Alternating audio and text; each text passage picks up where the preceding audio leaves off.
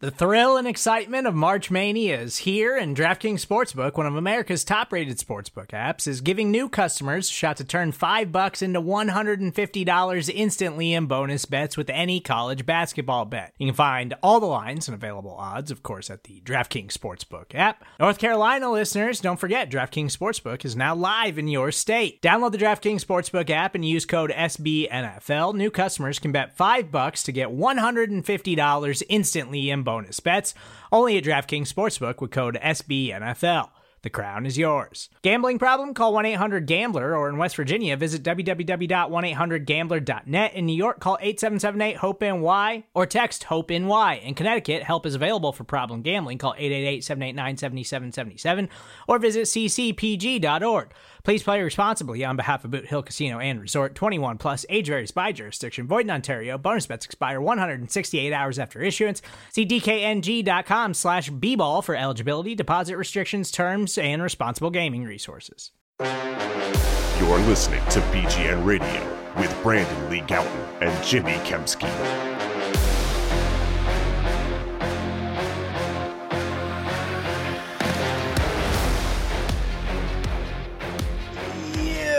What's going on, everybody? This is BGN Radio, episode number 237. I'm Jimmy Kempski from PhillyVoice.com. With me, as always, is Brandon Lee Gowton of Ble- BleedingGreenNation.com. Uh, here on episode 237, Brandon and I are going to go through all of the Eagles free agents, uh, unrestricted and restricted, and we'll quickly go through whether we think those guys will stay uh, with the team in 2022 or if they'll be elsewhere uh, on another team uh, in 2022. And then we're going to have our own little draft. Uh, we'll draft who we think the Eagles are going to sign in free agency this year. Uh, so Brandon has the list of Eagles free agents, but before he takes control of that portion of the prod- podcast, I know that I want to hear about meat snacks specifically righteous felon craft jerky meat snacks, Jimmy, which you can get by going to righteousfelon.com and using discount code BGN15 for 15% off your order. Jimmy, it's a big podcast today. We are looking in to our crystal ball that we have here. Um, again, not yet uh, a visual medium. We're working on that, or I should be working on that. Uh, so if you want to see us here, but there's an actual crystal ball in front of us that we're looking into. We're, we're rubbing it. We're kind of like peering into it there. Um, and so the discussion today on the pod is like predictive, right, Jimmy? It's not necessarily Mhm. about like what we think the Eagles should do. It's almost totally predictive, yeah. Yeah, as much as what they kind of will do based on what we think we know about them. And I will say before we started off, I did beat you last year in our Well, with Eric Wilson, Yeah, it was Eric Wilson. So was that the only one we got right? uh I think it may have been. So um I did beat you last year, so I'm the reigning champ. But as you said, before we get into that, we're gonna go through the Eagles free agents of their own and determine whether they stay or go. I think that might be uh part of the reason I wanted to do that is because that might give us more of an idea of what we think about who's more likely they sign in free Right. agency. Okay, start us off. All right, so I'm going to go based on the list from our friends at overthecap.com here and how they have it uh, ordered, or at least I have it ordered through them uh, by free agency type. And that starts with Ryan Kerrigan, Jimmy. Gone. Bye. Yeah. Uh, I mean, did not, he only actually appeared in the stat sheet, like actually appeared, like had a stat, I mean, in I think like only two or three games this year during the regular season. And then of course, uh, he took advantage of a, uh, a, a one-legged, uh, right tackle against the Panthers. Uh, oh, excuse me, not the Panthers, the Buccaneers in the wild card round game. But I think that's a pretty easy decision. It's a one year band aid, uh, Howie Roseman signing that. Uh, I thought actually made sense when they made it initially, but um, it, it- he's one and done in Philly, clearly. he's cooked. Uh, he's entering, I believe, it's, or he is eight, 34. So, yeah, I don't think we need to see more Ryan Kerrigan. It would be pretty insane to just re sign him based on like one good playoff game he had against an injured Right. player. Really an insane kind of season though when you think about that. Just how invisible he was and then was like showing up in the playoffs. I know it was an injured player but still like it was like this is bizarre. Um but yeah it's not like he didn't play like in a lot of these games or played like a limited number of snaps. Like he was a pretty he was a regular uh like rotational defensive end for them this year. Well top three guy right? Especially with yeah. brandon graham going down. Um so yes. Uh staying at defensive end jimmy derek barnett is going to be a free Bye. agent I agree. I think he will be gone. It's always him. It's always him. I just don't think there's some moves I just think teams can't make because they know how the fans are going to react. And not to say that's the only reason they wouldn't re-sign Derek Barnett, but I think that's one you can't sell. You know, I think you have to be able to sell moves to some extent, and I just don't think yeah. you can sell bringing Derek Barnett back. I mean, he wasn't good. Also, in addition to being penalized and everything, I mean, I think he is an NFL uh, starting defensive end, like that caliber. He can be that kind of caliber player for a team. I don't think he's a total bum and he can't play at all, which I think is maybe how some people view him. But for what mm-hmm. you're going to have to pay him, it's just not worth it at all. So it's an easy decision to me to let him walk. And then beyond that, like when they signed him, not signed him, but when they exercised his fifth year option, it's like last off season he was going to count for over 10 million on the cap. And I thought there was that like the the likelihood of him staying on the cap at 10 million was the least likely scenario. I thought the two scenarios that were more likely were that they'd get a contract extension done with him, which would lower his cap number, or uh, they would uh, just you know release him and and not have not be beholden to that ten million dollar number. As it turned out, they restructured him, and like he's gonna he's gonna count for a lot of money, like over seven million, I believe, toward the twenty twenty two uh, Eagles salary cap. But yeah, they got to move on from him. Uh, it's time, and I, I, and the the idea the fact that they didn't get an extension done with him last offseason is telling that uh, Derek Barnett's camp thinks he's worth something, uh, and the Eagles think that he's worth something else. And the Eagles were committed to getting contract extensions done, as we saw uh, during the season. They got Mailata done, they got Goedert done, Josh Sweat, Avonte Maddox, uh, Derek Barnett. You know, was was another reasonable player that they could have gotten done, uh, but it didn't happen. So I think he's on his way out. And I think Derek Barnett's camp is correct to think that they can get some money out there yeah. in free agency. He will be one of the youngest defensive ends, if not like the youngest, uh, in terms of a starting player, caliber player on yep. the market. So I do think there will be a market for him, as we've talked about before and he'll sign a deal, and Eagles fans will be like laughing at that team, whoever yep. signs him. And again, I don't think he's going to be a terrible player. I just don't think he's going to live up to kind of the deal he signed. So uh, he's fine. Like if, if, you could bring Derek Barnett back at like you know two million, sure, but yeah. that, that's not going to happen. That's not going to happen. um, so moving on, kind of sticking with uh, pass rushers okay. of, of some sort. Uh, Genard Avery, Jimmy. yeah, he's got to go. Clearly, um, he's got to go. But think, will he go? Yeah, I think he's got to go, and he will go. He gave them nothing this year. He won sack.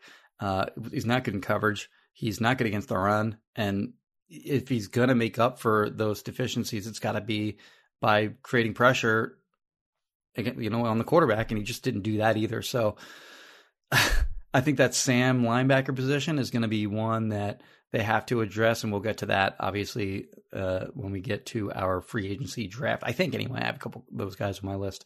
I don't know if you do as well, but uh, that that's a position that I think that uh, Jonathan Gannon sort of um, I don't want to say did away with because Avery did still get snaps as the season went along, but not many, um, and rightfully so because he just was uh, just a body out there. So you know he's he's a guy that I think uh, can be easily upgraded on in terms of coverage, in terms of playing the run, and in terms of getting after the quarterback. Like it's a, it's a very easy position to upgrade, in my opinion, this offseason. I have famously never been a Genard Avery guy. Um, basically, been criticizing the trade uh, since it was ever made. Still don't kind of understand it. I can't believe I'm finding myself saying this. I think you might be being a little too harsh on him last year. Really? Um, maybe it's just because I am colored from watching uh, our great uh, Johnny Page all 22 breakdowns, and he would highlight okay. some plays each week where he was never. I don't think Johnny is like a Genard Avery stand by any means, but like he would just find himself being impressed by it with a couple things Okay. he would do per game. And at the same time, he would acknowledge, like, I don't really know what this guy's role is as a long term player, but he, like, he Yeah. can do some interesting things sometimes. And I think my thinking here is kind of taking what you've said about Howie Roseman's in- interest in his guys in terms of like JJ Arcega-Whiteside staying around and why you think Jalen Reagor is going to be around. And I think Genard Avery is going to be pretty cheap to bring back. Um, so maybe you, you might be able to even bring him back on a deal that doesn't necessarily guarantee he makes the team, uh, this season. So I think there's a better chance of him coming back than you do. Really? I'm not going to say it's 100%, Oh, but I- oh, then then I do. Yeah, okay, that's fine. yeah. Do you think it's more likely he's back than I'm going to say not? stay for him. Um, but Really? I don't, I don't think it's a lock, but I think I, I will say, uh, stay to, to differ. Okay. Um, this next one's really quick. Jason Croom gone. Um, I mean, if they yeah, bring, he, he he only stuck on the roster because he got he yeah, did he tear an ACL? he did. It was like in the first preseason game. Okay. Uh, bummer for him. Um, I mean, if they bring him back on a minimum deal, whatever, but otherwise gone. Uh, Jordan Howard, Jimmy. Yeah, I think that's another area that they can uh, upgrade on. Uh, there's it's specifically in the draft. Like I think there's a lot of bigger backs uh, that are going to be available in the 2022 draft, particularly on day three. And uh, I think that's sort of the sweet spot on where the Eagles can find uh, some more youth uh, at running back. And Howard served his purpose uh, in 2022, especially after Miles Sanders went down. He had that four game stretch where the Eagles really started running the ball. Uh, that's that's when they but like he was their back when they became when they first became that you know really like run heavy uh, offense after uh, Sanders got hurt in the uh, Raiders game, and uh, he played well for like a four game stretch. But uh, like he did in in the past with the Eagles, he has just sort of not been able to stay healthy.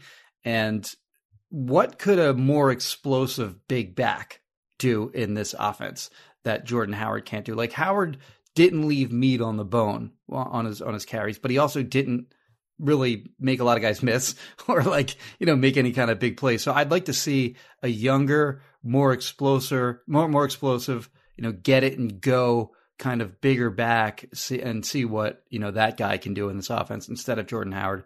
So I would say Howard. I mean, they could maybe bring him back Mhm. at, at a veteran minimum deal to come back to camp or whatever. But ultimately, I, I- think that they have to uh, make efforts to get younger and better at that spot. and look for more upside. I would agree. Yeah. Yes. Uh, I don't think there's anything wrong. Again, like what you said, like in theory, with bringing Howard back in terms of on a minimum, like it's almost like why not? Because you've shown he's shown he can do some good things, but it's the opportunity cost. It's the term I Mhm. use a lot. It's like trying to find something even better, and bringing Howard back might kind of block uh, the path for that kind of player who could replace him or be better. I mean, he's only 27, but like like people like to bring up how young he is. He's had like a, it's one thousand. That's not young. That's not young for a, for a running back, though. Correct, but it's it's also like age isn't the only number you should be looking at for a running back. I would also look at career touches, and he's had one thousand one hundred and fourteen, which is a lot. Um, he piled up a lot with Chicago before Yes. he got to the Eagles. and he's had multiple injury issues since 2019. So I just I don't think you can really uh you can bring him back again on the minimum, but I don't think you should be looking to do that. You should be looking at other options. You Mhm. should bring Jordan Howard back if like, you know, it's May and you didn't find a free agent or some running backs you liked in the draft, you know, you can bring him back later Sure. on in the offseason. I mean, he, he should be out there. I'm guessing and if he's not, then you can live with that. Yeah. Um, all right. So moving on to Hassan Ridgeway. Uh, I guess I'll start with this one and I'll say, I don't know. I don't have a strong opinion on this. um, like if it's really cheap, sure, but otherwise, no. to me, he's like the dick rod of the defense. Hmm. like he's the guy that seems to come back each year uh, when you think he might not. Uh, yeah, I mean, I think you have three defensive tackles uh, in uh, Fletcher Cox, Javon Hargrave, and Milton Williams, who are going to be here in 2022. I don't think they're going to move Fletcher Cox. Uh, I think ultimately he'll be there. If he's if Fletcher Cox is gone, then sure you probably bring a guy like Hassan Ridgeway back. But uh, on the premise that those three guys will be back, I don't know that there's going to be room for the on the roster for him. And I also think that that's sort of a like a draft need for the Eagles because if Fletcher Cox is back in 2022, I don't think he's going to be back in 2023. hmm So you got to you know keep loading up uh, on the defensive tackle pipeline like they like to do anyway. I mean they place a high priority on that position as we've seen.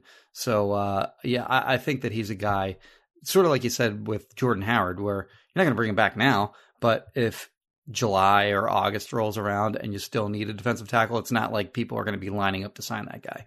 I agree with that. Uh, here's one of the biggest ones, probably the biggest decision, m- maybe the most interesting decision the Eagles have to make. Although you could make a case for another name that will be next, Rodney McLeod. Yeah, so I think uh, of McLeod and um, and uh, Anthony Harris. Anthony Harris. McLeod is the more likely player to be back. Uh, we, as we just saw, he was named the Eagles' um, uh, Ed Block Courage Award winner. Uh, he is widely regarded as one of the team leaders. Uh, he, you know, I think he helped the transition from one coaching staff to the next this past off season. It's a player the the players, the coaches, all respect. They all like him. And uh, if there's you know one of those two guys that they're going to bring back, then I think it'll be McLeod over Harrison. I actually do think they are going to bring uh, McLeod back. Uh, I think you can get him back on a on a one year deal somewhere around like you know four million, maybe five million, something like that. But he's a guy that you can you know bring back and maybe put off the need to um, bring in two new safeties really uh, to start uh, on your defense. I think they have to bring back one of those guys and uh, you know, to make the transition to a you know a younger uh, safety tandem of the future. You can make that that transition a little bit more slowly than bang doing it all in one off season. Uh, so yeah, I do think Rodney will be back. Rodney McLeod also won the Alan Page Award, uh, which is like the NFL Players Association's highest honor mm-hmm. that they hand out to players who do great work in the community. This was previously won by Chris Long and Malcolm Jenkins, actually back to back in 2017 and 2018. And then the only two other winners of that award in Eagles franchise history, Jimmy, are Brian Dawkins and Troy Vincent. Okay. So some kind of some good company there for Rodney yeah. McLeod. Um, I you know he is a defensive captain. He is well respected by his teammates. All of that.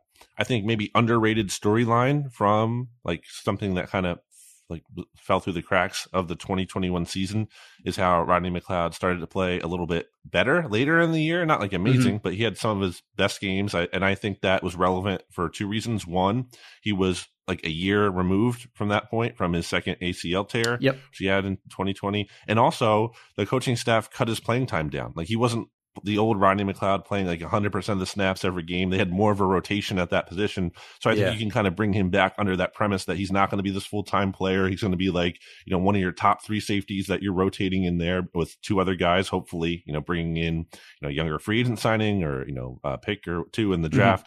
Mm-hmm. Um, and I think he can kind of be part of a top three as opposed to you're like really relying on getting a whole season out of this guy. Yeah. And I don't even know if it'll cost five million, five million. Maybe I'm uh, underestimating his value. I think he might be even a little bit cheaper than that.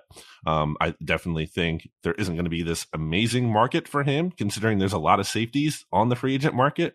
Um, I think there's uh, a lot of options for teams. It's not like he's just one of the few. And also, I think, you know, you talk about players who might be willing to take some kind of discount to stay, or yeah. I think he would to some extent because I think he likes Philly, his roots here.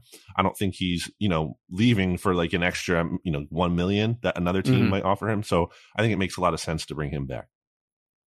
So I guess we should probably do Anthony Harris next then. yeah, why not? Uh, so uh, I think while I think that you, the, the, Eagles will probably bring one one of those guys back, I also don't think they should bring both of them back. Correct. Like I think that's a that's a that's a really bad move if they do that. And you have Marcus Epps, like who kind of became a, a, more uh, important player uh, last year. I thought he improved from 2020 to 2021, and um, like his, my problem with him in 2020 was that he he just couldn't tackle and. Um, like the ball skills were there. He could he could cover and, and he could make plays on the football.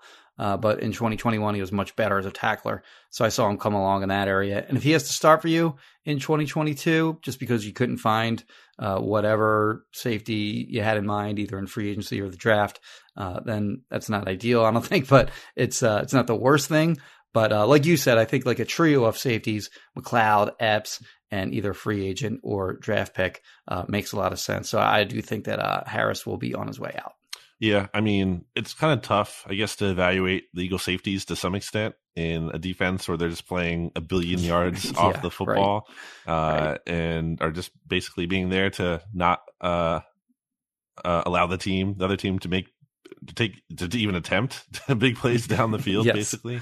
Um, so that's kind of a weird part of all this. But yeah, I just don't think Harris did anything that was like amazing and you have to keep him and mm-hmm. he's 31 i just and i just don't think it really makes sense it was a one year kind of deal you, you you're feeling it out and i don't think he was terrible but i also just don't think he was anything that you need to keep around.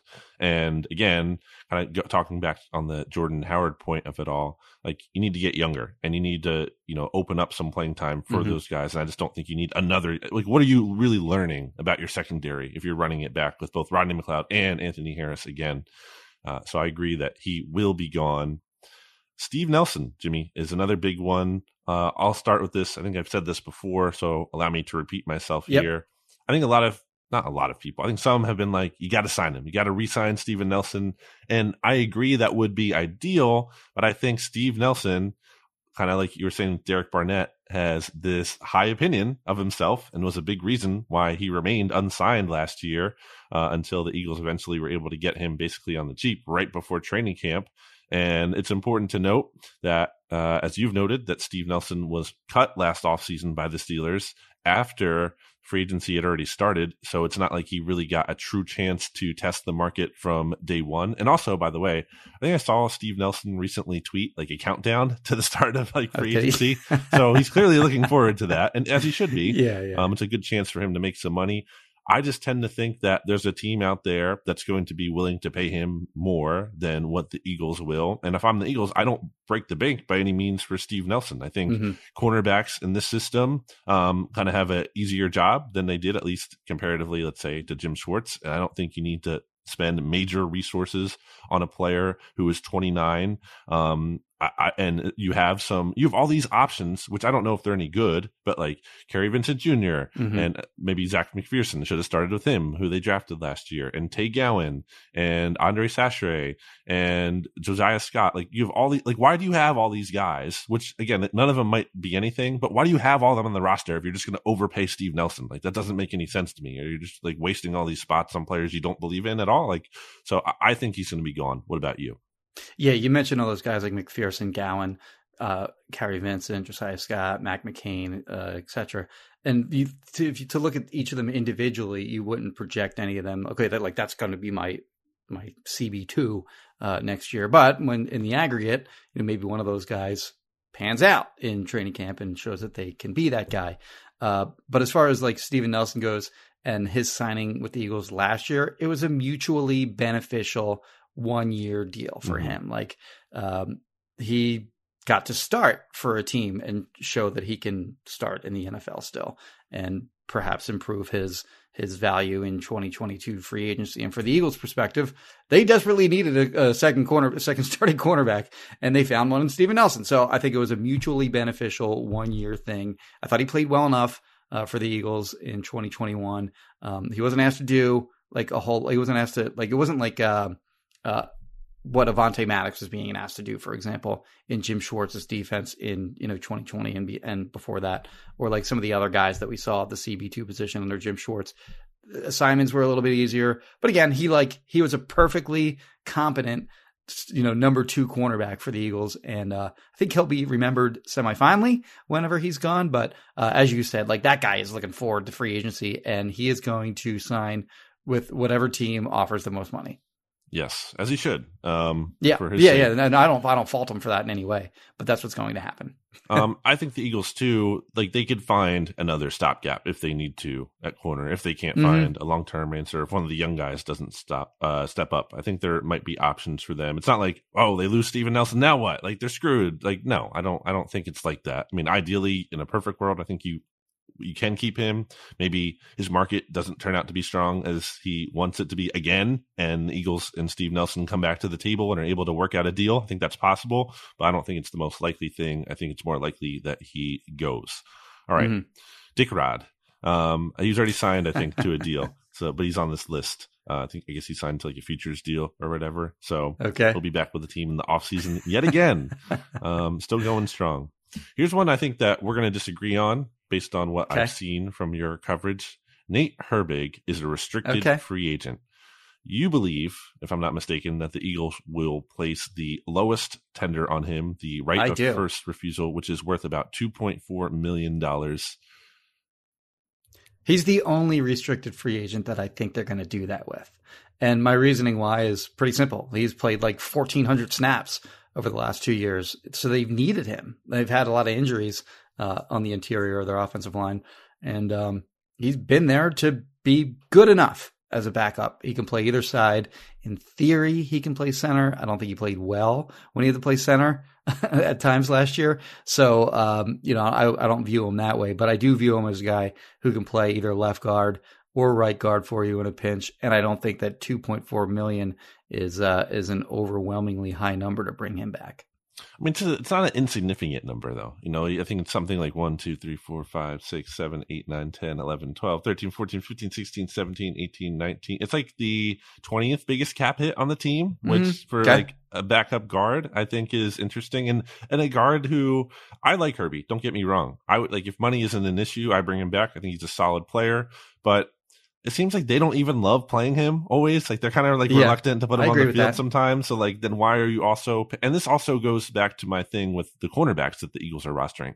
Like, why do you have Sua Opeta around? Why do you have uh what's his name uh Kayode Awosika, uh, Awosika around? Like, why do you mm-hmm. have like why are you st- keeping all these guys around to then also pay $2.4 million to Nate Herbig. I just, I feel like you shouldn't have to do that if you're developing these other guys and you believe in them. And you have Jeff Stoutland, who feel like you can get more out of less and don't have to give those extra resources. So this is kind of like splitting hairs a little bit, I guess, um, for me. And if they sign him to that deal, it's not the worst move ever. I just think the more prudent thing to do would be to let him, to not tender him, let him see what he can get in the market and then be able to re-sign him for not 2.4 million. Although, you know, maybe there's a team out there that gives him a chance. Uh, I could see maybe uh, the Jaguars, who probably need some offensive line help. Maybe Dougie P brings Herbie down to Jacksonville. Um, but I mean, if you lose him, I just don't think it's the biggest deal. So we disagree on that one. Well, one quick thing on that too, uh like, um, is he worth a pick to somebody?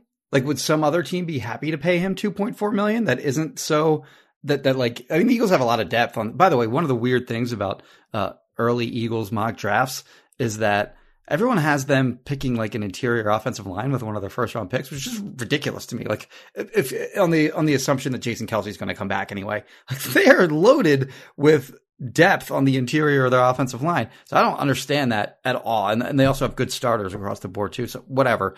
Um, but a lot of teams aren't so uh, blessed with uh, interior offensive line depth. Like as we saw in the Super Bowl, like the, the Cincinnati Bengals just got absolutely destroyed, uh, not only in the Super Bowl, but also against the Tennessee Titans and, and, and other games throughout the playoffs.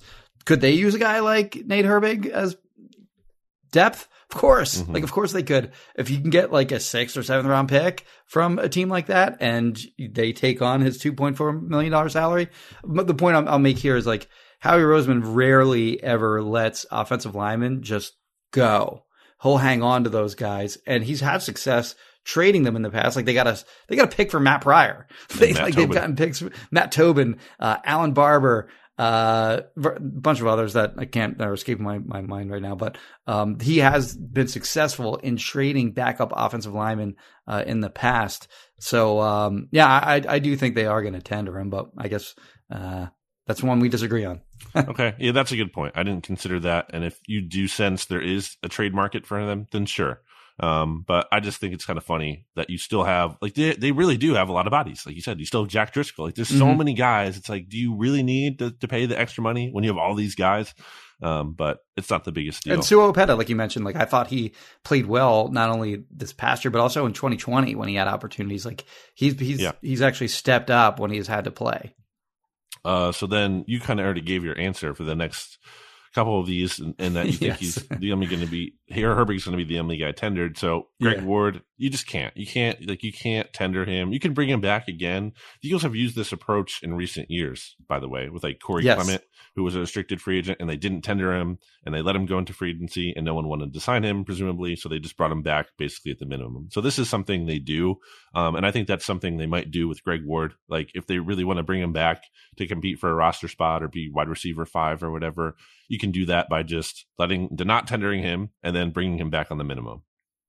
Yeah, they've done it with Rasul Douglas too in a different way. Like he was due like a, a performance escalator for playing a certain number of snaps on his rookie contract, and he was going to get a bump on his fourth year uh, uh, with, with with the team, and they basically restructured that where like he took a pay cut uh, for that fourth year. So And then they cut uh, him. yeah, they, they, what's that? and then they cut him.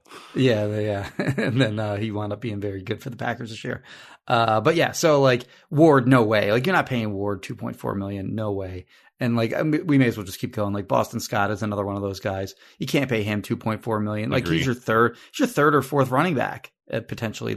You're not paying that guy, that, that guy 2.4 million. If he comes back on a smaller deal, then sure. And then the one guy that I kind of struggled with on whether they would uh, tender him or not was uh, Alex Singleton, which um, I mean he's played a ton of snaps the last two years, and he's made a ton of tackles the last two years.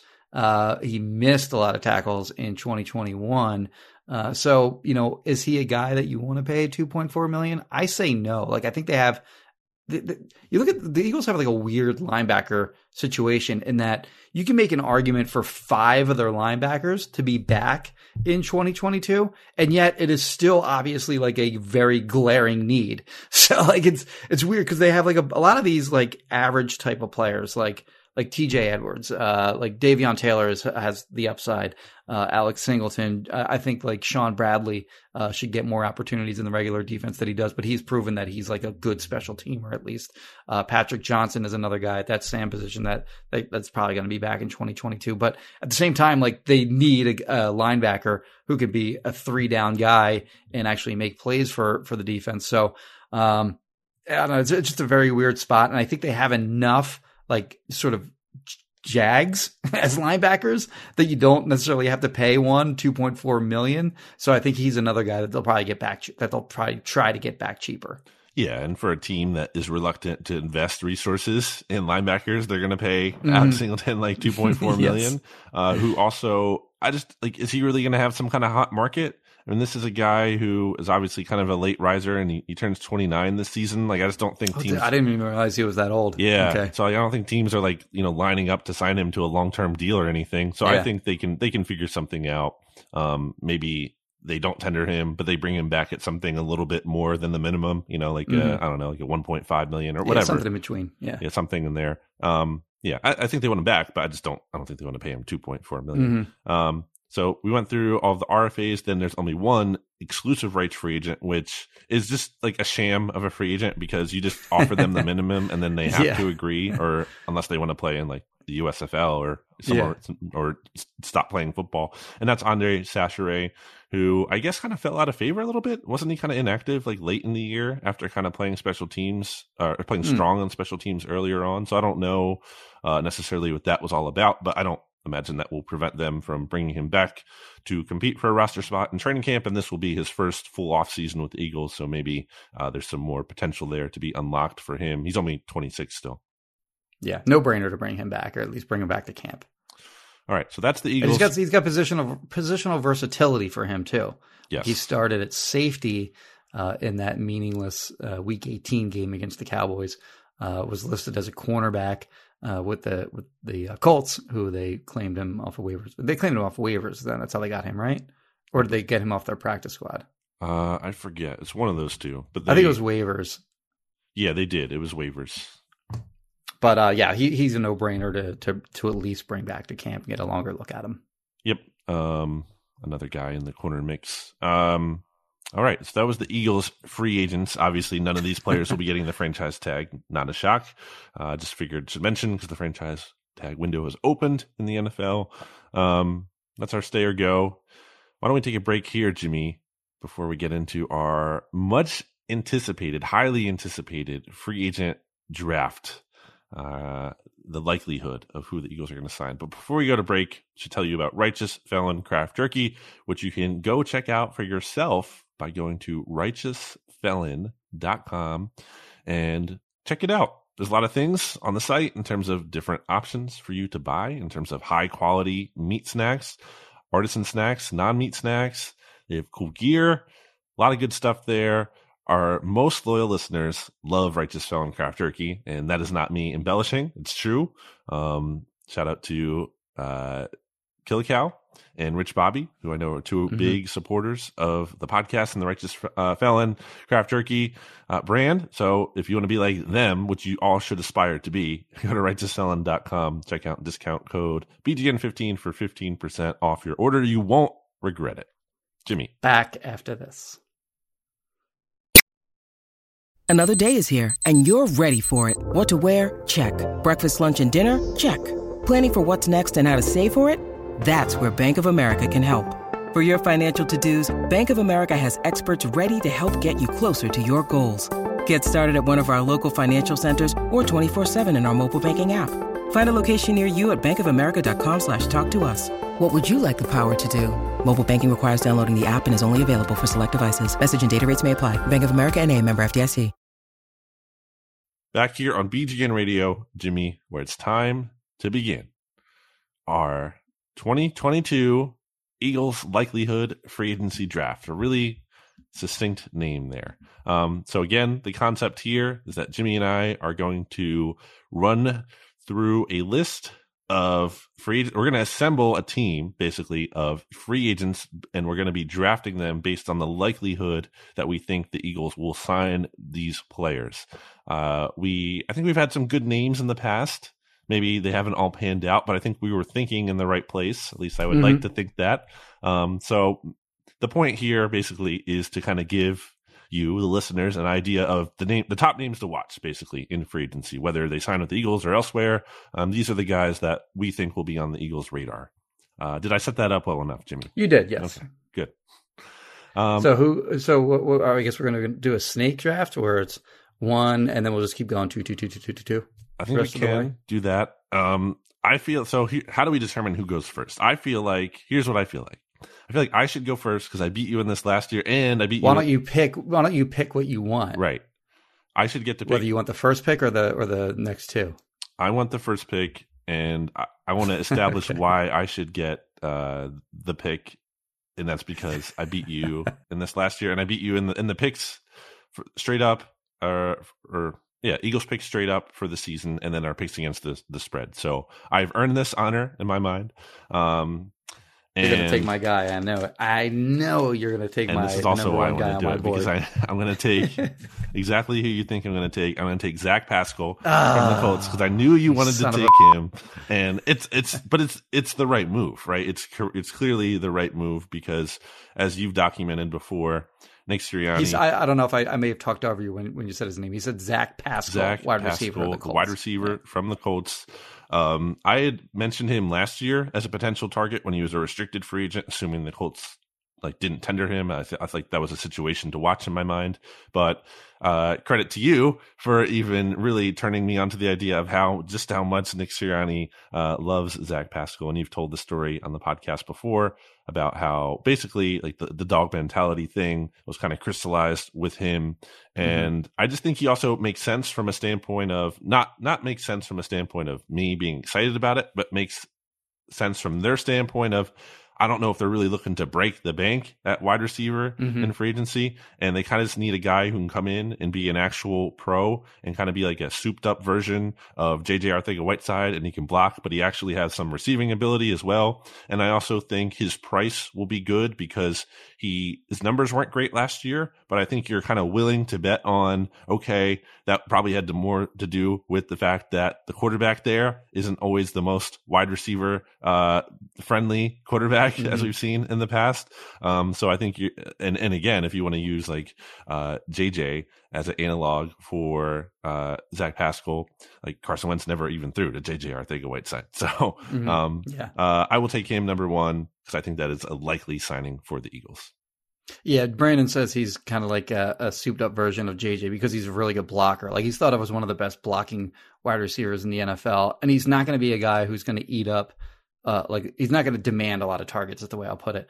I mean, obviously the Eagles are going to they're going to prioritize getting the ball to DeVonta Smith and to Dallas Goedert and to a lesser degree Quez Watkins and Keenan Gainwell and the other running backs. And he's a guy that when the ball comes his way, he'll catch it and he'll you know do whatever he does with it. But like he's not going to be a featured player, uh, and he's going to be sort of like a meat and potatoes kind of uh, grinder type of wide receiver, and he sort of fits in with the personnel that the Eagles have. And as you mentioned, Sirianni has mentioned him repeatedly, like brought him up on his own, uh, several different press conferences. Like his initial press conference with the team, he mentioned like he thanked Zach Pascal in addition to like ten other players.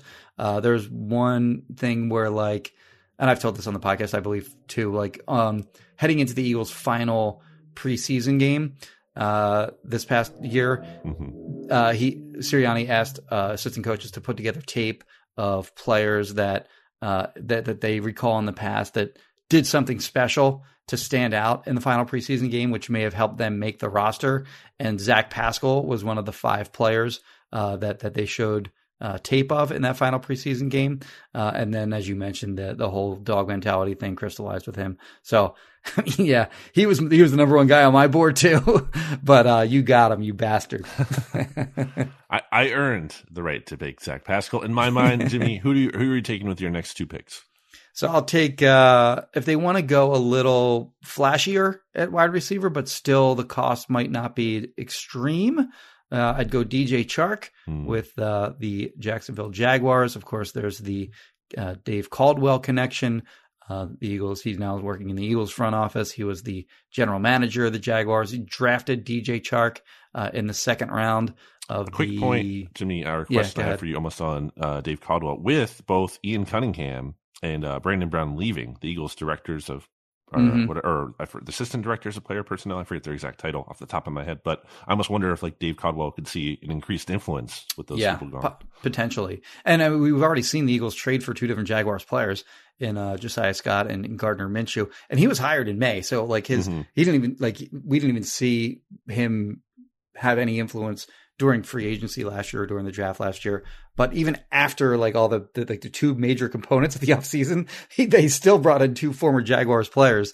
So uh, I think he does have you know the ear of, of Howie Roseman and and DJ Chark is a bigger receiver, which the Eagles lack right now. They you know Ray or excuse, not Reagor, but uh, Smith and Quez are sort of you know smaller receivers, and Reagor is too. Um, so they could use a big guy like Chark, who's six four, he's skinny guy, it's like around 200 pounds, but he can make plays in the red zone. He can make plays down the field. Um, and, you know, he had a really good uh, early start to his career. He's had some injuries more recently, which is why he can maybe be a little more affordable now. But uh, he's a player that I think fits in really well. Does not sort of fit the mold of the Zach Pascal point that we made, where like he's not going to demand like where Zach Pascal isn't going to demand a lot of targets. If you get a guy like DJ Chark, you're going to keep him happy. You have to like make sure the ball comes his way. So I wonder what that dynamic would be. But he's a guy that can kind of play inside and outside. You can take advantage of of you know size matchups on the interior with him, on the out of the slot with him, uh, or or it can like beat you down the field, uh, down the sideline on on the outside. So uh, I think he's a nice fit, and he does have that Caldwell connection. So that's your first. Who's your second?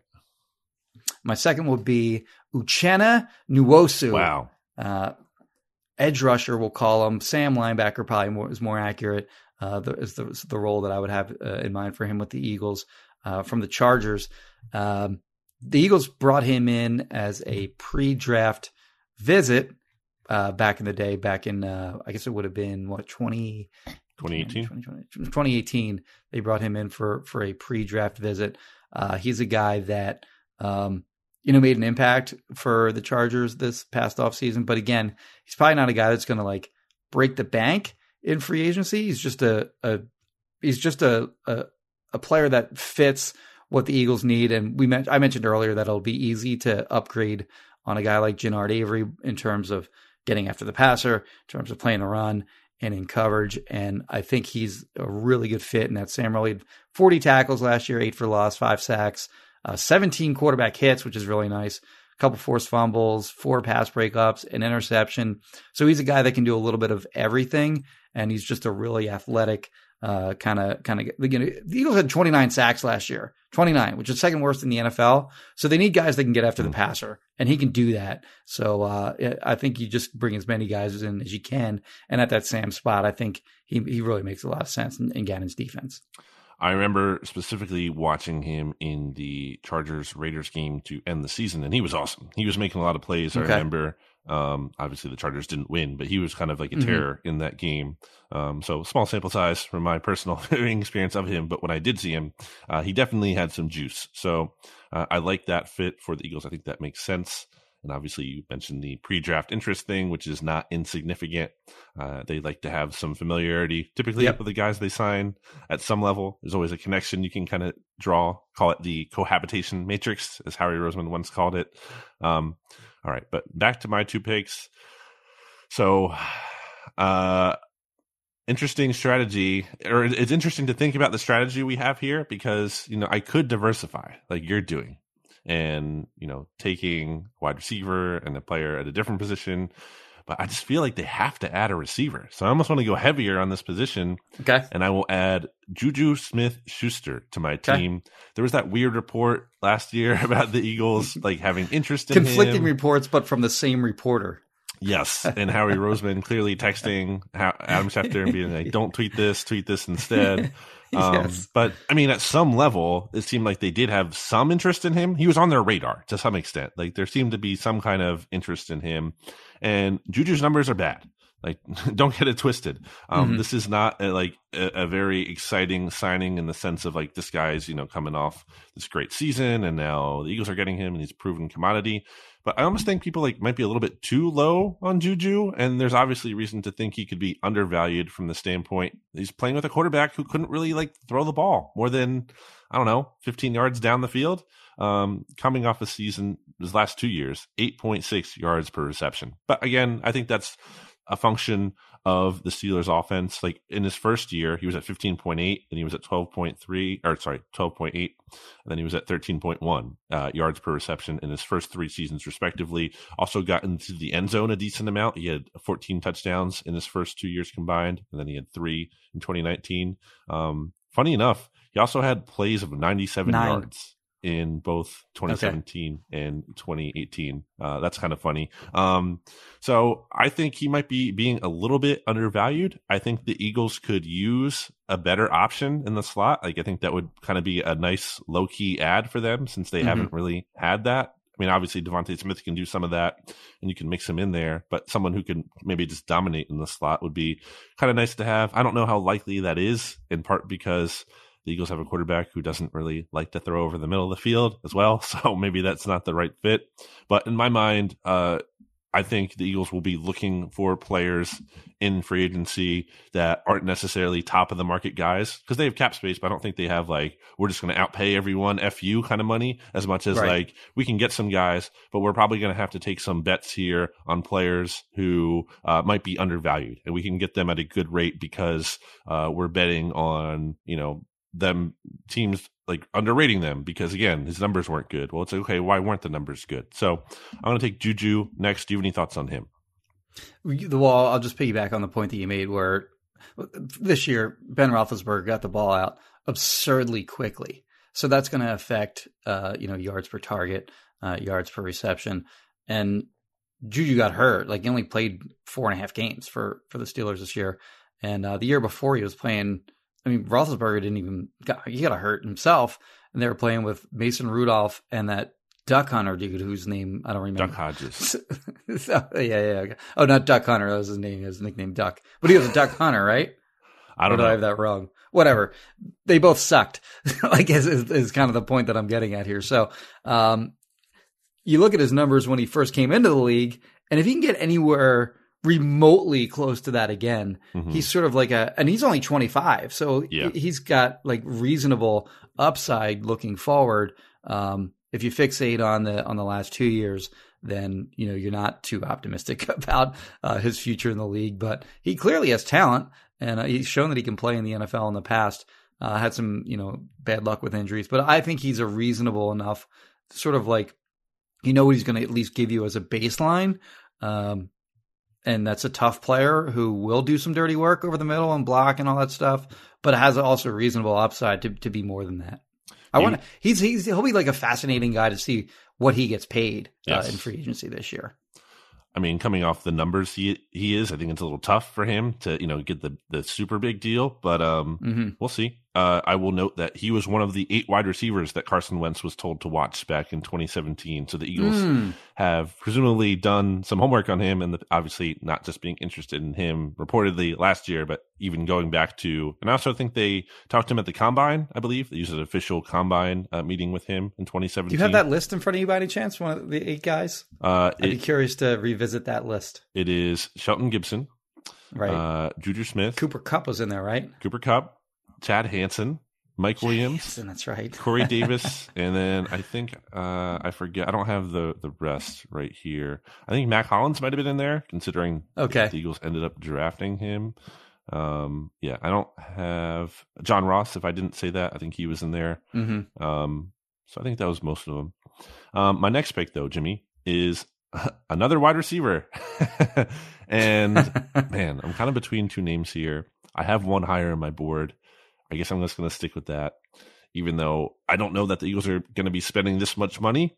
But Mike Williams is the prototypical X receiver that I think the Eagles could really afford to have because they don't have that right now in this offense. Yeah. And again, he, he might be franchise tag, although it seems like the Chargers might not do that based on the buzz that's out there. So we'll see on that one. But I think he fits in as a prototypical X receiver. He uh, uh, has experience with Nick Sirianni. He was uh, with Nick Sirianni as in his rookie season. That was his position coach. So you have that connection. And obviously Shane Steichen being there and involved with the Chargers offense. He has that familiarity as well. Um, so that's just another name that I think can make sense just from a profile standpoint. I don't know that the, the cost fits as much. So that's why I kind of don't feel amazing about it. But uh, it would be nice to have that kind of player in this offense. So if they went big at quarterback, like if they traded for like a Russell Wilson, then I think that changes your whole strategy uh, otherwise in free agency. And that's when you kind of go for a guy like a Mike Williams because you're going to transition from a run heavy team to one that's actually going to use your quarterback as a passer. You know what I mean? So I, I, think that he's a, a more realistic name if you do make that big move at quarterback. I don't know that you bring him in if you still go, if you're still rolling with Jalen Hurts. hmm All right. Who are your next two picks? All right, so I'm going to go Haason Reddick. Uh, I'm going to Hmm. double up on Sam linebackers. I know that people think of him more as uh, an edge rusher, and he would be an, an edge rusher uh, for the Eagles, but on obvious passing downs. He's only 6'1, 230, so you're not going to have him line up at defensive end and, you know, expect him to anchor against the run and whatnot. But he can play that same linebacker position, which uh, he played linebacker at Temple. Course, he'd be coming home to Philadelphia if he signed with the Eagles. Uh, he had it was sort of like a one year wonder in uh, 2020 when he had I think it was 12 and a half sacks, and he had a huge game I recall against the Giants where he just killed them all day. Had five sacks against them late in the season. So it was it was not only that he was a one year wonder, but he also had like a like just a flurry of sacks to to finish off uh, the the uh, no not the Panthers the uh, the Cardinals Mhm. season in 2020. He was a free agent after the 2020 season, signed a one year deal with the Panthers for not a lot of money. It was like six million, I think, fully guaranteed six million, but not a lot of money. I think there was talk he had a- that he had better offers, but he wanted to play with Matt Rhule, reunite with Matt Oh, Rhule. okay. Yeah. So he had 11 and a half sacks this past year. Uh, but he's a guy that he's just a he's just a quality pass rusher. Uh, you can play him at that Sam linebacker spot uh, on you know early downs, and then in obvious pass rushing situations, you line him up on the edge and you let him pin his ear, ears back and go after the quarterback. So I don't I wouldn't look at him just solely as a as a Sam linebacker. I'd look at him more as a pass rusher who can also play that Sam linebacker spot. Uh, but but again, I think he'd be a nice fit in the Eagles offense. And just getting back to the point that I made before, 29 sacks, second worst in the NFL. You need guys that can get after the passer. This guy probably going to make a you know significantly more than he did in 2021 because he proved that he wasn't just a one year wonder, but also not the kind of guy that's going to make like he's again like I said he's 6'1", 230, so he's not a prototypical size for a- an edge rusher, and I don't think he's going to be one of those guys that sort of breaks the bank. Like you can maybe get him for like 10 million or something like that. He and Nwosu in my opinion, would be sort of guys that would be on the higher end of what the Eagles can spend for this offseason. Uh, so th- they'd be the two guys that I think are, are sort of the more uh, more on the pr- premium end of uh, free agent targets, but also only sort of like in the 20 to 30 range in terms of like when you look at like list that like guys put together, like Sheil, for example, or or like uh, Greg Rosenthal of NFL.com, uh, who put together these lists of like the top, you know, 100 free agents in the NFL. Evan Silva, I think, does one too. Um, you know, they're going to land in like the 20s or the 30s, uh, but they'd be sort of on the higher end of what the Eagles can afford. Looking at the free agent market for defensive ends, I don't think there are a lot of like obvious long term fits for the Eagles out there. Like I don't think they're going to be signing guys at the top of the market like Von Miller or Chandler Jones. Right, right. Um, like Haason Reddick is one of those guys out there who's like a, more of an edge rushing outside linebacker, as you mentioned. Um, yep. outside of that, like there isn't like a younger kind of guy other than like Derek Barnett, who's like a full time defensive end, like traditional four three defensive end. Um, so yeah, they might have to turn to that unless like you want to add maybe like a veteran edge rusher out there, um, like maybe Justin Houston or whatever, someone like yeah, someone like that, like they did with Kerrigan. But um, you know, I wouldn't, I don't think that's what we're going with on our list here because that's that'll be coming later in the offseason. Um, so I think that's reasonable. Uh, who's your next pick? Uh, the other guy I'll go with is uh, Terrell Edmunds, uh, the safety from the Steelers, who has just a great uh, physical, like size and athleticism profile. Like if you look up his spider chart on mockdraftable.com, he's got just uh, like around a four. Uh, I should probably have it pulled up when he actually ran or whatever. but he's he's a guy that was a first round pick uh, of the Steelers in 2018. Uh, I can't recall if the Eagles brought him in for a pre-draft visit, but they traded for Minkah Fitzpatrick, uh, who was also drafted during the 2018 season. So, you know, Fitzpatrick is his fifth year option was picked up, but Edmunds was not. So uh, as a result, Edmunds is sort of a rare first round pick who has actually been a decent player for the majority of his rookie contract, who's going to become uh, a free agent after just the, the four seasons. But he's six one, he's 217. I have it here now. He ran a 4.4740. Um, so he's a big guy. He can run. And, um, you know, his, his stats aren't fantastic, but he's a guy that like is is young at 25. He's big. He's athletic. And I think that's the kind of guy that, that if you're Howie Roseman and you're looking to, to bring in players that can, uh, you know, be a staple of your defense for the next five, six years, that that's a guy with, with, with some youth and, um, has played reasonably well enough, but also still has some upside and some ceiling that, that he can reach. Okay. Well, uh, so what do you have here? You have three picks made, or no, you had five, you four. I took DJ Chark, Uchenna Nwosu, Haason Reddick, and Terrell Edmunds. Okay, and I have three so far.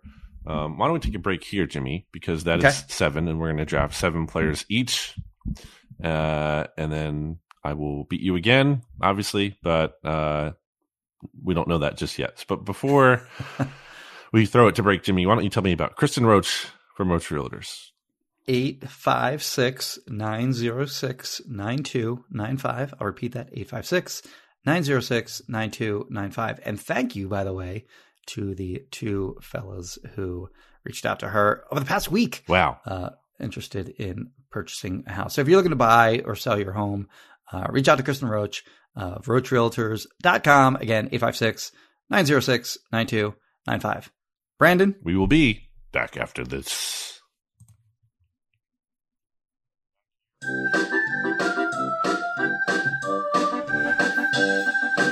Kristen Rocha, Roach Realtors, Roach Realtors, Roach Realtors, Kristen Rocha, Roach Realtors. She's the greatest. 856 906 9295. 856 906 9295. 92. Back here on BGN Radio. Jimmy, it's my turn. I'm up now. Made your two picks that you think you can beat me with, but you're a fool and you cannot. So it is my turn, and I'm going to stick with this wide receiver thing because I'm trying to hit on one of them. they're going to sign a free agent receiver; they have to. So I'm just going to. Not a bad idea. Just just take all the guys at one position, and uh, and maybe that's all you need to win. Hey, um, it's a little game theory going on. I'm going to take Allen Robinson who Okay. I don't love in terms of like age and some of the injury history there in the past and everything. Yeah, declining stats and all that. yeah. declining stats, but again, what's the theme of some of my Terrible picks here? uh, yeah, is that like undervalued players, and Yeah. to me, Justin Fields was incredibly overrated. So, and he was actually like terrible last year. So, I don't think Allen Robinson was going to thrive with him by any means. So, I think the Eagles can get him at a reasonable number. And I will mention, you brought up uh, Dave Caldwell with DJ Chark. Mm. Dave Caldwell was in Yeah, I didn't Jacksonville. think about that. Yep, when Yeah. Allen Robinson was there. So uh, I think that's another one to keep an eye on.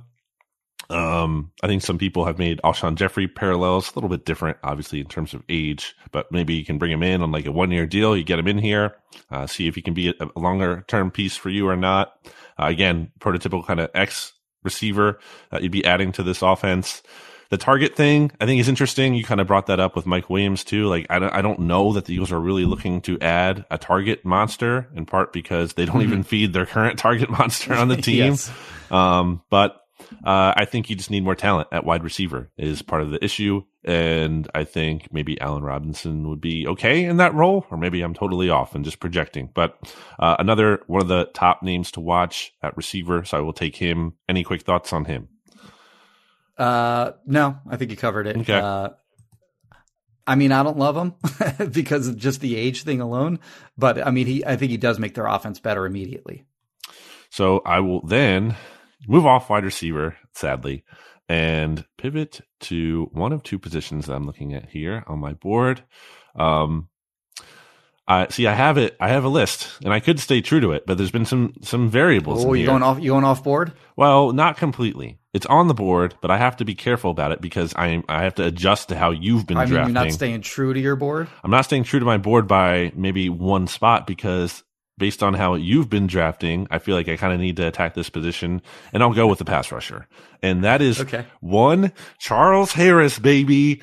Everyone may have forgotten this name because the, uh, it's been a while. But remember when like everyone was terrified the Eagles were going to take him in 2017? Yes. Because I do Yeah, I remember he was the guy that nobody wanted. because he had like really bad testing numbers Yeah. and everything. But there was a lot of buzz that the Eagles liked him. I Uh-huh. believe he was on that short list of like Who does he even play for? he played for the Lions last year after kind of being a, a bust with the Dolphins. He's coming off a career Dolphins. season. Okay, yeah. He had seven and a half sacks. He's kind of in that Haason Reddick mold. He also had 16 quarterback hits last year. Um, but Okay. he's coming off of that Haason Reddick kind of mold. He's like, he's not as light. He's 6'3, 252, but he's not, you know, necessarily a full time, uh, like three, four, three defensive end as much as he could be kind of, I think, rushing from that, uh, off the edge as a linebacker.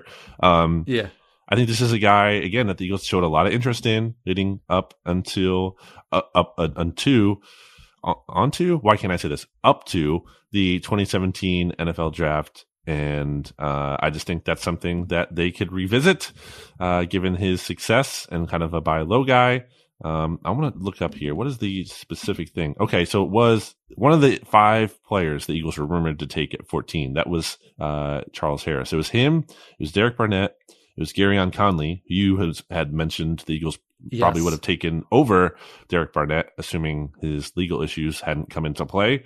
Um, Christian McCaffrey Right and at John the, like Ross. the last minute too. Like he he had Yeah. uh things come out like I think it was like two days before the draft. Yes. Yeah. Um, so, you know, maybe there's something to that. They were interested in him at the time. Um, they could use some more pass rush juice. I think you could take a bet on him as kind of maybe an ascending player. He will be Mhm. uh, 27 this season. So, you know, I think still at a good age. Um, I don't know that uh, he will be breaking the bank necessarily, even though he is coming off of this pretty career season for him. So, uh, why not throw Charles Harris into the mix there for my first non receiver? I hadn't considered him, but I kind of like that one. Uh, so my next pick, I'm going to go Marcus Maye, Mm. safety Jets. Um, he got the fran- franchise tag uh, t- uh, last year, got hurt. So he's a guy that got hurt by getting uh, the franchise tag. He was unhappy with getting the tag. He wanted a, a, a new, very lucrative contract. Uh, he and Joe Douglas did not get that done. Uh, in New York, he's a free agent now this offseason, and they're obviously not going to tag him again. So he's going to hit the open market. I'd be shocked if he didn't land somewhere other than the Jets. Uh, maybe not shocked. Uh, actually there there maybe is a reasonable argument for him to go back to the Jets in that he already knows the defense wouldn't have to learn a new defense, can sort of build up his value again, and then maybe hit the free agent market in 2023. But I ultimately think he's going to be on another team in 2022. And the Eagles make sense because they need a safety. And uh, the only thing that I think that would preclude the Eagles from bringing him in is because Maye uh, is probably going to have a high price tag in mind. Like he's not going to look at uh, him, himself as like, oh well, now I'm damaged goods because I got hurt, even though I felt like I was worth more than the franchise tag that I was playing on last year. So it's a tricky sort of um, uh, situation that he's in. It, he's a guy that I think the Eagles could maybe have interest in, uh, like in week two of mm. free agency, if a market doesn't develop that he's hoping for in the first week of free agency, then the Eagles can kind of uh, swoop in uh, no pun intended, and uh, maybe pick him up um, on a reasonable one year deal where he can show what he can do uh, over the course of one season. And if the Eagles like what they see uh, in that one year, maybe they look at him as a long term fix. They give him uh, a contract extension. If not, then he can just be a one and done guy. But uh, I think he's a guy that, that does make sense. And then with, do you have any thoughts on him? no, I mean, I think this is a position that will be in play. So I think it makes sense for you. Uh, the, the one thing I guess I did think about him was uh, franchise tag one year next year for agency. That's kind of what they did with Anthony Harris. Obviously, not the same age and everything, uh, different situations, but um, that's what I thought about. Okay. Uh, my other guy is uh, Rashad Penny. Uh, running back, Seahawks. The Eagles brought him in for a mm. pre-draft visit way back when. Um, had a really rough start to his career um, with injuries. He tore an ACL in uh, 2019. He's had like a whole slew of different injuries. Um, if you look at his numbers, the last five games of the 2021 season, 92 carries, 671 yards, yep. 7.3 yards per carry, and six touchdowns in those last five games for the Seahawks.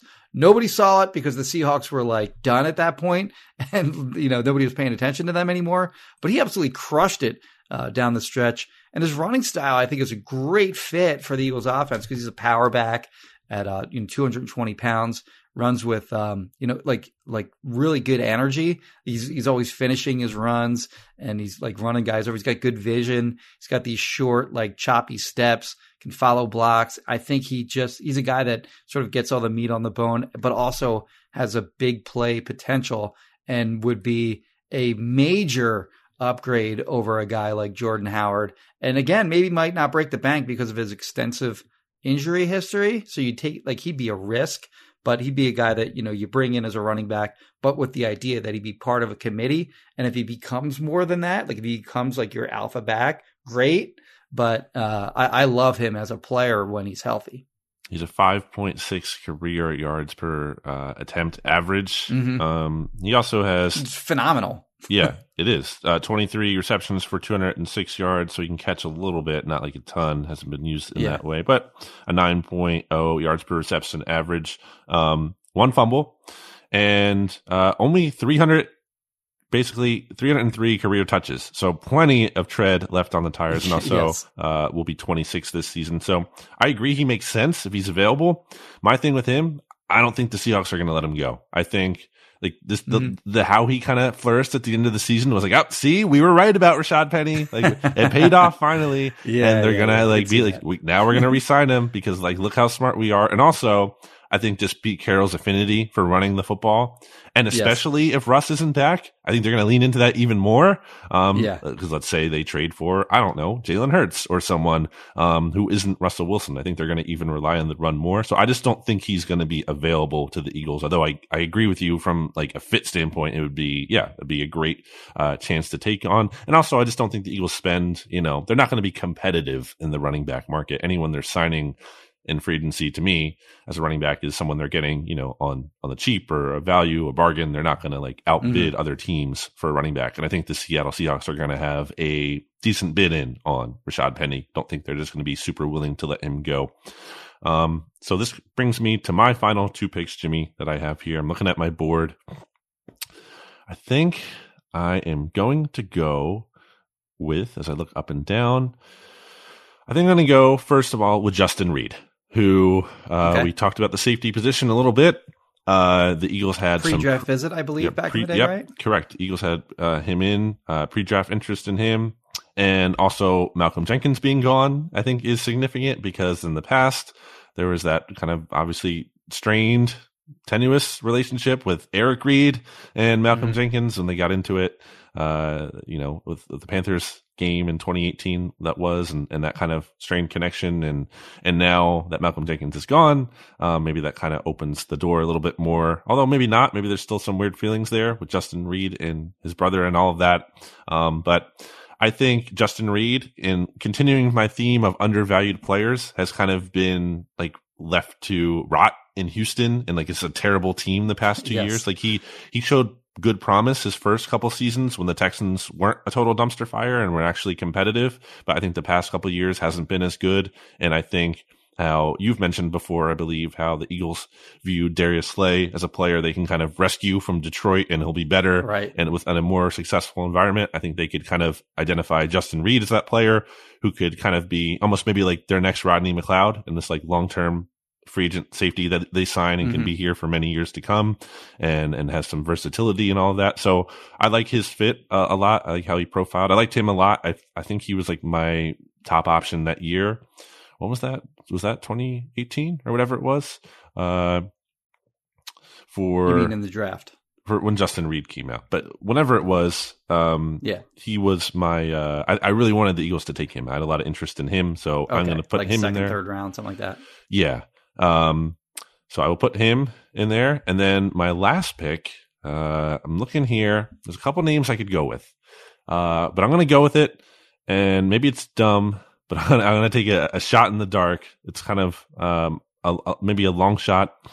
Durham Smythe, Jimmy. I'm going to put Durham Smythe on here.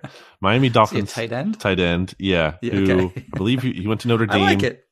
Uh, well, look, I think he's going to be in their range. I, I like Jack Stoll. I think did some nice things last season, but I don't think. four catches. I mean, in terms of a blocker, tight end. as a blocker, like Yeah. I think, and and for and relative to an undrafted rookie free agent. Um, but I think you have to upgrade at the tight Yeah. end two spot. I don't think For you can. I think if you have to go along in a season with Jack Stoll as your second tight end, that's fine, like it was for the Eagles this past season. But you can't enter the season as like that being your plan. Um, I think Jack Stoll can be tight end three. Um, Tyree Jackson, I know, is still like And he they didn't enter they didn't enter the, the season by the way. Sorry to cut you off, but they didn't enter the Right. season last year with him as the two because they had Zach Ertz and, and Dallas Goedert, so he was the three, and they also had Tyree Jackson, who they thought would probably be, be maybe the three Yes. as well. So tight end is like a really underrated need in my opinion. It's actually going to be like a really strong uh, draft for tight ends, not at the top necessarily, but it's a Mm. really deep tight end crop apparently in like days two and three. I think they're going to draft one, but I also think that if they can find a guy that they like in free agency and is not too expensive, then yeah, I mean that that makes all the sense in the world. Jack Stoll, like you said, he's a good blocker. He had four catches last year, so like he's not gonna he's not gonna be any kind of threat to a defense as a receiver in any way. I I, I absolutely could see them doing a guy like doing a guy doing a guy. signing a guy like uh, like a Durham Smythe. I like I like that pick. Okay, and the other part of it was that um, uh, they showed a lot of pre-draft interest in him. They talked to him at the Senior Bowl, the Combine. Okay. Justin Peelle, the Eagles tight ends coach at the time, I believe, worked him out personally at his pro day. And I also Okay. have the yeah. Okay, so they they showed like a decent amount of interest in him prior to the draft. And here's the kicker, Jimmy. He's a Havertown, PA native, so maybe he would have interest in coming back to the Philly area Okay. and uh, you know might be willing to take a discount, a little bit of one, or you know even money, whatever. Um, I just think you could get him relatively on the cheap. He could be a nice number two tight option behind Dallas Goedert, and uh, yeah, that's my final pick. I wonder how many writers around the NFL have identified Durham Smythe as a potential target Just me. and have and have done that. ex- that I mean, that's that's it's good work by you. Thanks, Even going getting down to Havertown. yeah, good name by the Uh, way. so Love you- that name. Did you take two there? Yeah, you took Justin Reid. Okay. Yeah, I, am. All right, I'm so all tapped my out. So final- you have one pick. Uh, no, I have two more picks, and you have. Oh no, you're right. I have one more pick. Hmm. All right, I have two guys left on my board. We can talk about some of our undrafted free agents, I guess, afterwards. So I'm going to go with uh, the Eagles have to sign a linebacker that doesn't make the team or gets cut mid-season. Yes. So my guy this year for that is Nicholas Morrow Okay. uh, of the Raiders, who in 2020 was good. Like he, I thought he actually, I had him on my 2020 list.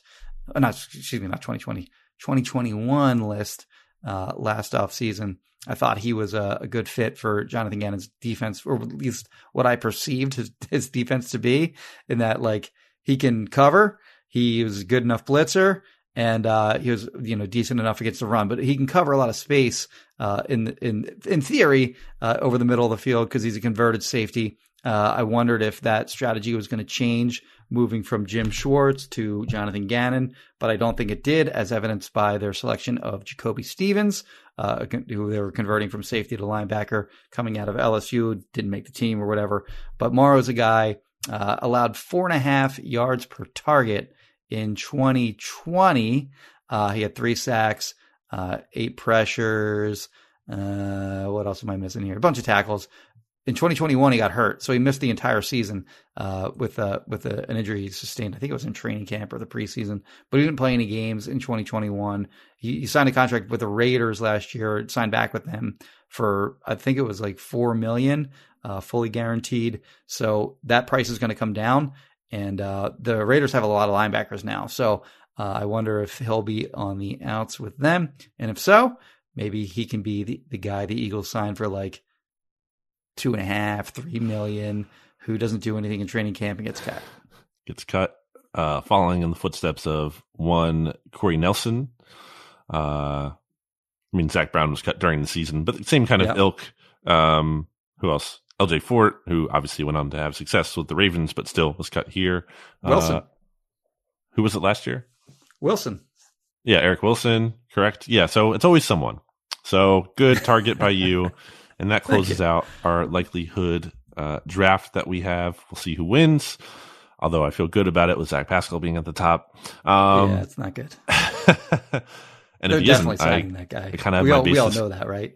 Probably, yeah. And if, uh, so, who are the names that we didn't get to? I'll, I'll run so, th- through some of mine, Jimmy. Some of the players Okay. left on my board. Christian Kirk, uh, also you know a guy who can fit in the slot and elsewhere. That that's Uh, another like if they sign if they trade for Russell Wilson kind of guy. Okay, and he was uh he was with Aaron Moorehead, Eagles wide receiver coach, I believe, at Texas A and M. So there's some familiarity there. Uh, I have uh, Al Quadin Muhammad on here, who Okay. was a defensive end for the Colts. Is coming off a Mhm. career season. If the Eagles kind of maybe need just need because they kind of need a body at defensive end. I mean, who are they bringing back? It's Brandon Graham and Josh Sweat and. Mhm. Who else? Like Matt Leo, Tarron Jackson. yeah, Tarron Jackson, like, you know, these aren't the most qualified people to necessarily to be on the field. They're going to have to add some more depth there. Uh, so I, I put him on there, given his experience with the Colts. And then another Gannon connection I want to highlight is Xavier Rhodes, who Okay. uh, I think kind of is obviously would not be a long term piece for the Eagles, but kind of going back to what I said about Steve Nelson earlier, like if you, you're not retaining him and you kind of just need to find a stopgap option. Plan B, Plan C. Yeah. Yeah, while you're still developing some of those young guys, and, and maybe it's possible that Xavier Rhodes struggles and Zech McPhearson like takes over at some point or whatever. Um, but he was a guy that uh, you know obviously had experience uh, or knew from Minnesota as well. And I remember Chris Ballard specifically gave Gannon a lot of credit for reviving Xavier Rhodes. So maybe Xavier Rhodes feels the same way and would like to be connected with Gannon again uh, if he is not retained by the Colts. Uh, so that's another name I had out there.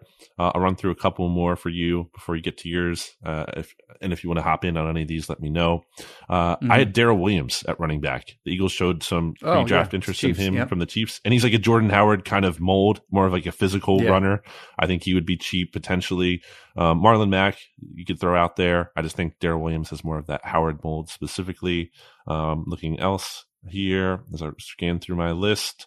Uh, Quandre Diggs. I've brought, I've brought this up before, but Darius Slay freaking loves he was that on my guy. he was on my list last year. I love him as a player, but Well- that's the guy. The Seahawks are no. There's no way they're letting him get out of there. I mean, I'm I- with you on the player and the fit. I love that guy. he did have uh so the, the bad thing for him is he had a broken right fibula and dislocated ankle in week 18 Okay. uh, all right. but uh I, I saw this from our good friend Sheil, um, Sheil Kapadia from The Athletic. His 10 interceptions over the past two seasons are tied for first among safeties, and his Okay. 17 passes defense are tied for sixth. So definitely a playmaker. Uh, yeah, I guess the Seahawks wouldn't be super keen on letting him go. Um, but if they did, like going back to Steve Nelson last year, there was I remember, remember like Slay was part of that, and Slay was apparently kind of like recruiting him and everything.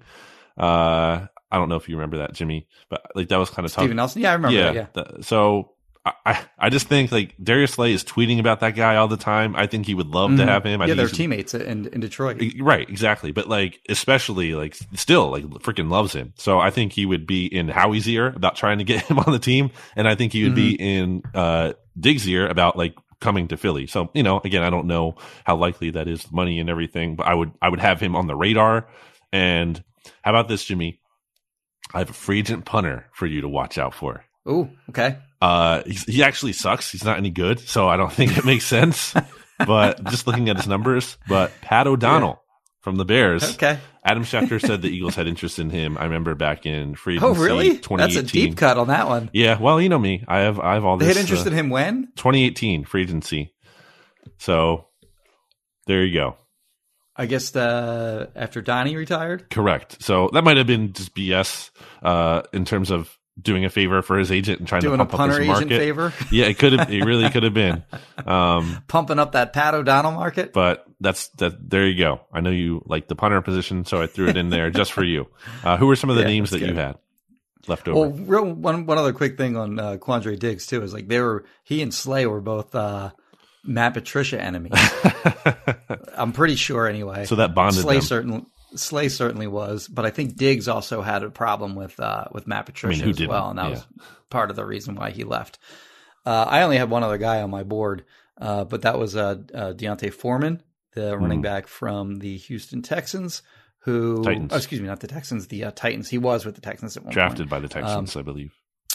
He didn't get a carry through the first eight games of the season with Tennessee, and then of course Derrick Henry gets hurt, and he filled right in. Like he was fine for them uh, during the back half of the season, and it's just an it's it's a big back, and uh, I think he gives you a lot of the same things as Jordan Howard.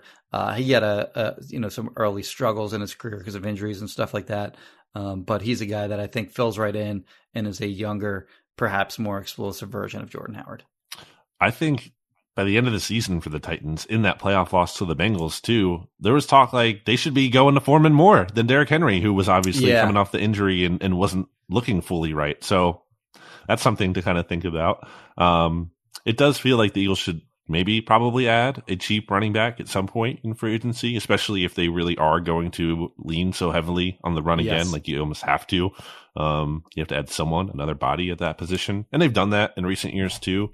Uh, hasn't always been the most fruitful, but remember they added like Matt Jones. Obviously, they've Mhm. brought Jordan Howard back a couple times. It feels like they kind of need to add another kind of vet back, especially Boston Scott's going to be potentially gone, maybe not for sure, but he's going to be, you know, we expect him to be a free agent, so you don't know uh, what, what's up with him. Uh, so yeah, I could, I could see. I think Foreman is another kind of. So what I've been the theme of my picks like a, a buy low guy, a guy that might have a little bit more upside, might be a little Mhm. undervalued, and kind of get some uh, some positive value out of him. Uh, so so good job by you, Jimmy. Thanks, buddy. All right. Uh, any final thoughts for this episode? Uh, hmm. I, f- I feel like I had a restaurant uh, to Wow. man, but I don't remember what it was, and now Hmm. it's escaping me. Tough. Hmm. Yeah, that's right. I will say this. Uh, I just finished. Uh, oh, I just I just signed a new two year contract extension with Philly Voice. Wow. Breaking So, news I on the podcast. Yeah, breaking news. So I will be there for at least through March of 2024.